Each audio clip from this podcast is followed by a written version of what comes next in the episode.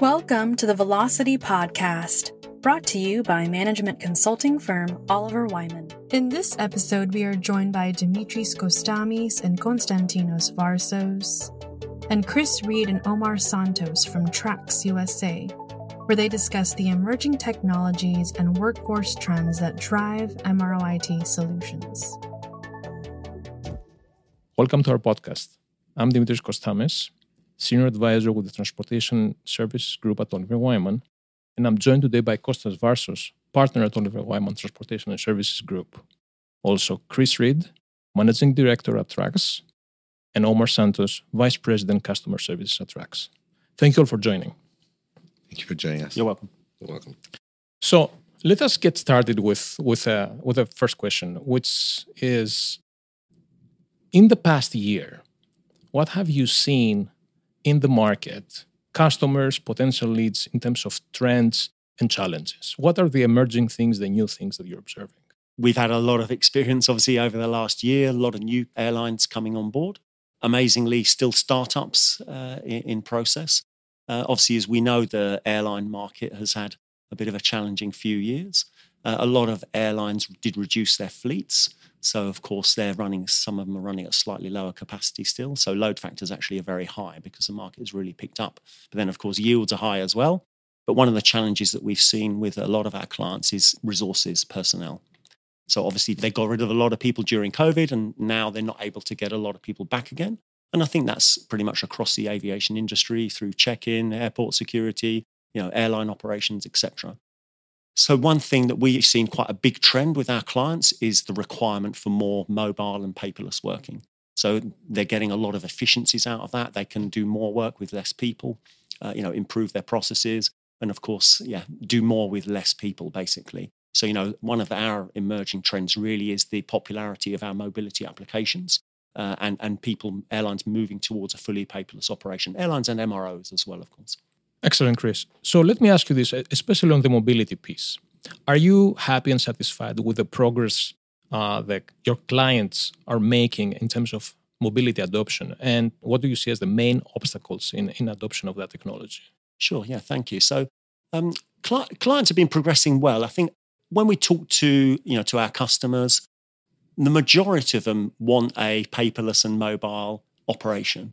Now, of course, getting there can be quite challenging when you've got a, you know, many years of existing processes based on paper to migrate that now to a fully digital platform. So that's sort of some of the big challenges, I think. Generally speaking, in terms of adoption, you know, a lot of airlines now, uh, because of the situation we've had with the pandemic, they're bringing on a lot of younger people. Those people are very used to technology. So giving them, you know, mobile apps is all very familiar to them. I think, you know, with, with the, perhaps the more aging workforce, that can be more challenging for them to use you know mobility applications rather than than a paper-based solution which is obviously a little bit more tactile and, and easier for them to be familiar with. But what we've actually found is in some of our clients that have adopted the mobile and paperless the older guys obviously very experienced on the aircraft but not so experienced on the technology. The younger guys more experienced on the technology but less on the aircraft so actually, the young guys have been helping the old guys with the technology, and the older guys have been helping the young guys with the, you know, learning the aircraft experience. So it's actually been a really good sort of marriage, you know, in many clients for them to be able to sort of improve the overall process for everybody. Chris, this is an excellent point. And I'll pick up on what you just said about the different generations. Do you see that being a driver of your technology roadmap in the next few years, like trying to uh, basically cater to the needs of, of those uh, new generations? And what are you doing in that respect? Uh, yeah, I mean, I, I, think obviously the the move towards a very mobile workforce um, is, is, something that's been coming for many years. We we brought our mobile applications out about eight years ago, um, so it's been coming for quite a period of time. And like I said, obviously, young younger guys, younger generation, that's all they want. They they're happy with mobile technology. You know, they they use their you know their TikTok and their Facebook and their Twitter or whatever they've got. You know, they're always on their mobiles. So, you know, it, it's not unfamiliar territory for them. So now translating that into the workplace, you know, it's very easy for them to to adopt that technology in the workplace. Now you you send a you know a 25 year old sort of fresh out of college to come and work in an airline, and he's got to do some work on paper and on screens, and you know that's not that's not sort of quite familiar territory for them. So I think you know the the mobility side really is is a big advantage with, with the younger generation for sure. And there are recent trends also the adaptation by the regulatory bodies as well. I think they're accepting the technology more and more. And I think in the US, with our relationship with the FAA and uh, working with them using our products as well, I think in the North American market, it's been a lot easier to adapt. And in Europe as well, they're adapting as well with the requirements for digital signatures and sign offs and digital certificates. And I think that's going to evolve the product even more to have airlines go to their, in, you know, meet their digital uh, strategy for the next couple of years. Omar, you mentioned a couple of different markets, North America and Europe. So let me ask you based on that: Are you seeing any significant differences uh, coming uh, from from from customers in, in the different areas in the world? There are different requirements coming in around you know solutions to make things more efficient.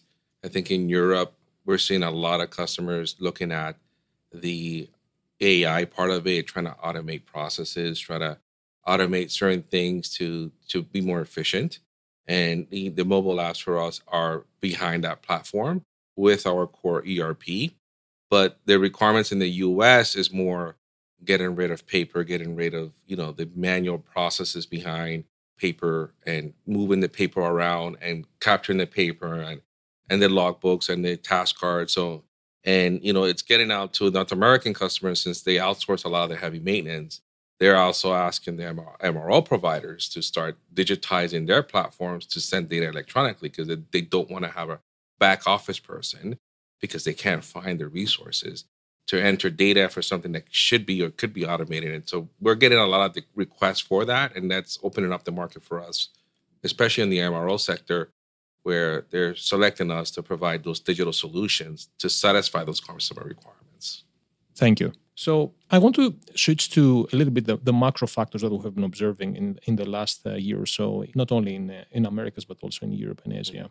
Have you noticed any significant differences in the conversations you have with your with your clients around the globe in terms of their needs or what they're asking you to, to do or what the priorities are. For example, asset productivity is, is that the top priority or not? Agility of, of the of the product and so on. I think the biggest thing is support, uh, supportability of the current products that they have and migrating into a newer platform that can allow them to grow and scale. Uh, right now, a lot of them are stuck, and especially in Europe, are stuck with systems that don't allow them to scale. Uh, and the same thing in North America.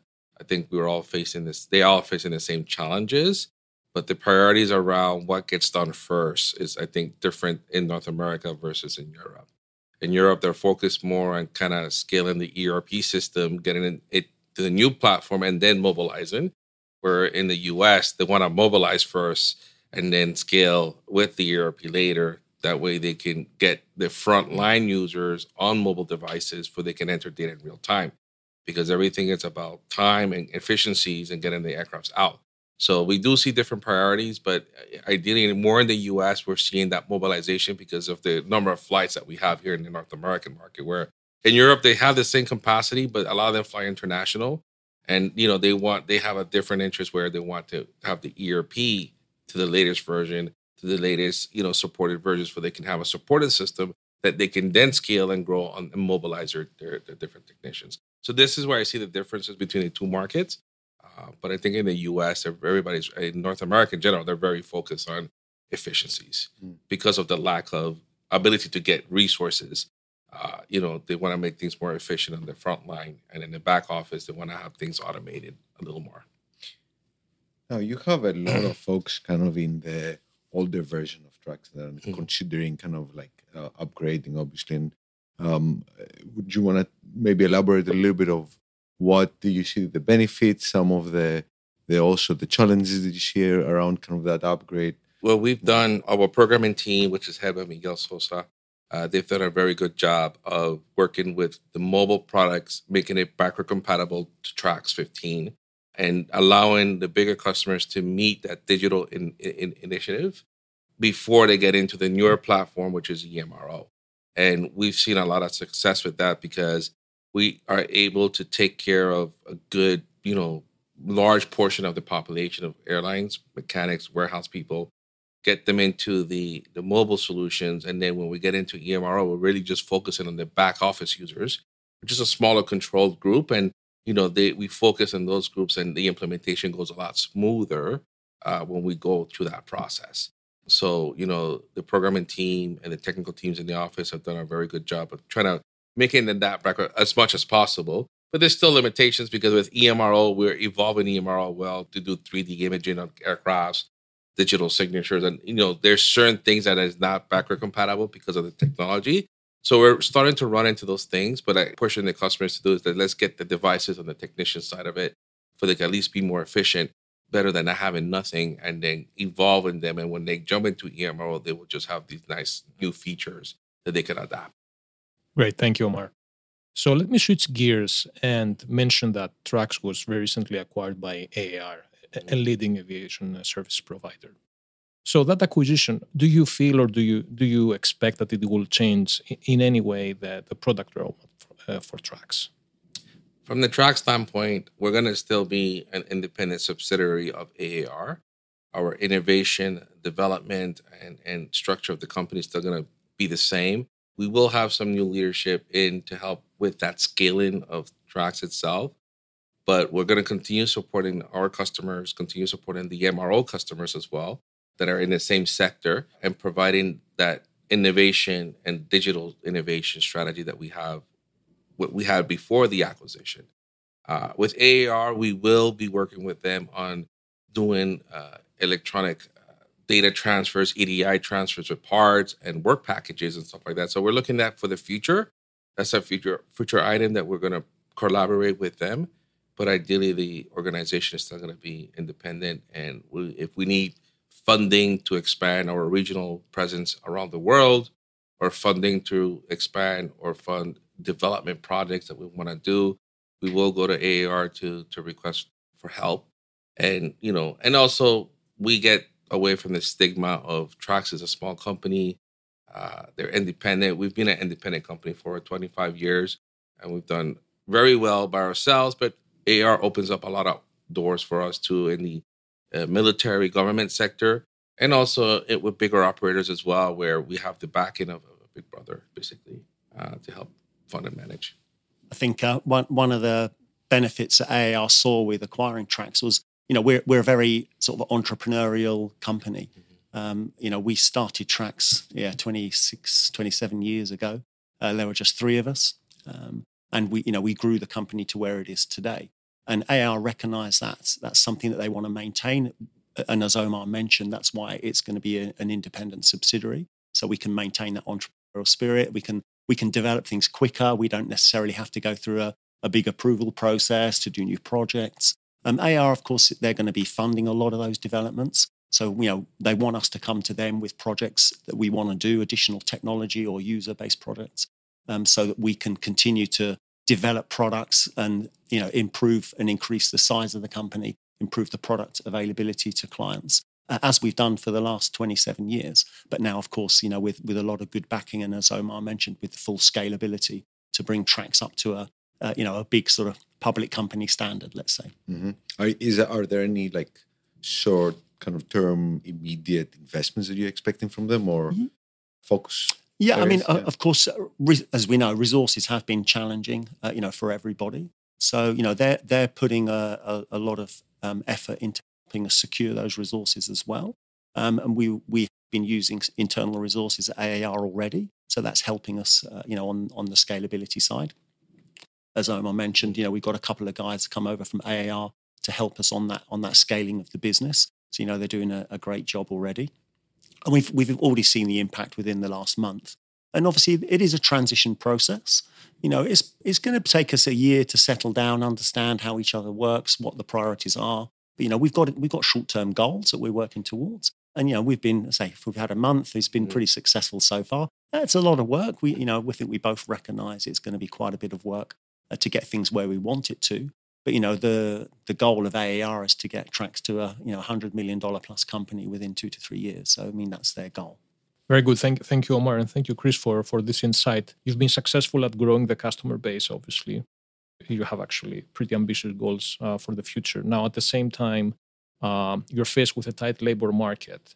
So how do you accomplish all this? You know, additional growth, keep supporting uh, your current customer base, and obviously employing uh, new people. Uh, are you more excited than frightened about the future? Obviously, there's always elements of fear in in the unknown in that sense. Um, but you know, we, with AR, AR opening so many new doors for us, and and on top of that, you know, they they recognise that there are areas where perhaps Trax has been a little bit more in isolation in, in, some things, and we should be perhaps reaching out and working with partners more. But um, you know, other integrators, and also outsourcing some things, some things that traditionally you know we may have struggled with. Uh, you know, we can outsource some of those things to to other more specific companies that have got better better skill and more established.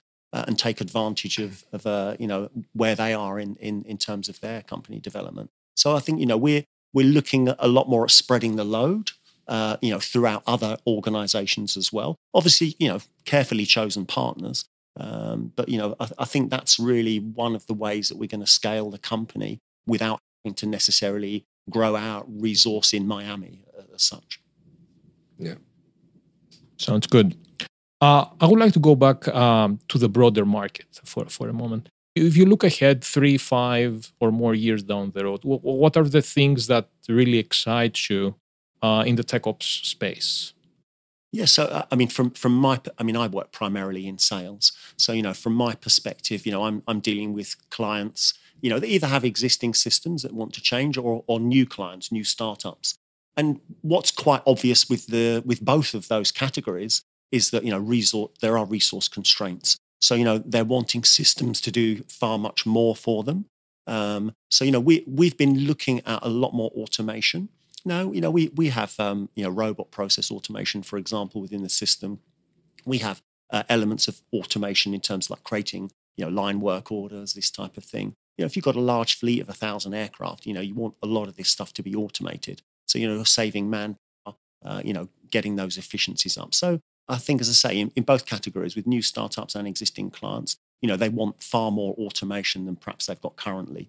You know, we've got the decision making capabilities we're getting, you know, with the mobile apps, we're getting the real time data coming into the core system. So, you know, anyone can sort of access that data. You know, building dashboards, building the analysis is obviously very important for people to be able to use that data in, in an effective way. Um, but yeah, so I mean, I think that that's sort of one of the main things. Really, is they they want to do more with less people. In terms of future functionalities, what are you guys are kind of R and D or working on? Okay, so yeah, there, there's a lot on the roadmap. And since AAR, uh, you know, acquired the company, they've got, got, some other projects that they'd like us to do as well. Of course, some of them we, you know, we need to keep a little bit uh, quiet about. But I mean, in general, you know, we're looking at incorporating, you know, AI into the functionality of the product itself, rather than developing an AI platform that sits outside or a product that sits outside of the core systems. We're actually looking at integrating AI into the specific functions that are being carried out throughout the system itself. So, for example, you know, if a technician needs to make a transaction on the line, you know, currently he'll be selecting the programs, he'll be selecting the, you know, the fields he needs to enter and the data. But, you know, if we can incorporate AI into that actual application, you know, the engineer could speak to the device, for example, say, I want to raise a defect on the tail number I'm working on. You know, the, the machine already knows who he's working, what he's working on, what he can do you know, it can then bring up the relevant information for him that he needs to see. He could say, you know, I need to inspect, uh, you know, the the flap area or whatever it might be. The, the system then brings up the documentation for him, the task card. He can say, okay, I've, I've inspected it. I've not had any findings. The system then is going to close that task for him, do everything it needs to do in the background, but without him actually yet performing a transaction itself. So making the technician's life a lot easier. You know, they they can just do it in a natural you know natural language processing way rather than trying to you know remember to do all these different transactions you know training is a challenge you know with these are complex systems you know and it, it can take you know days weeks and sometimes even months mm-hmm. depending on the role that you're training somebody for so if we're introducing this sort of ai nlp type technology you know, it's going to make everybody's life so much easier, but at the same time, keeping all the regulatory records, you know, that the FAA or, or the authorities will require. So I think that's quite an exciting thing. We're not there yet, but that's that's definitely something that is on our horizon. Omar, Chris, thank you so much today. You're welcome. Thank you again for the invite. Thank you.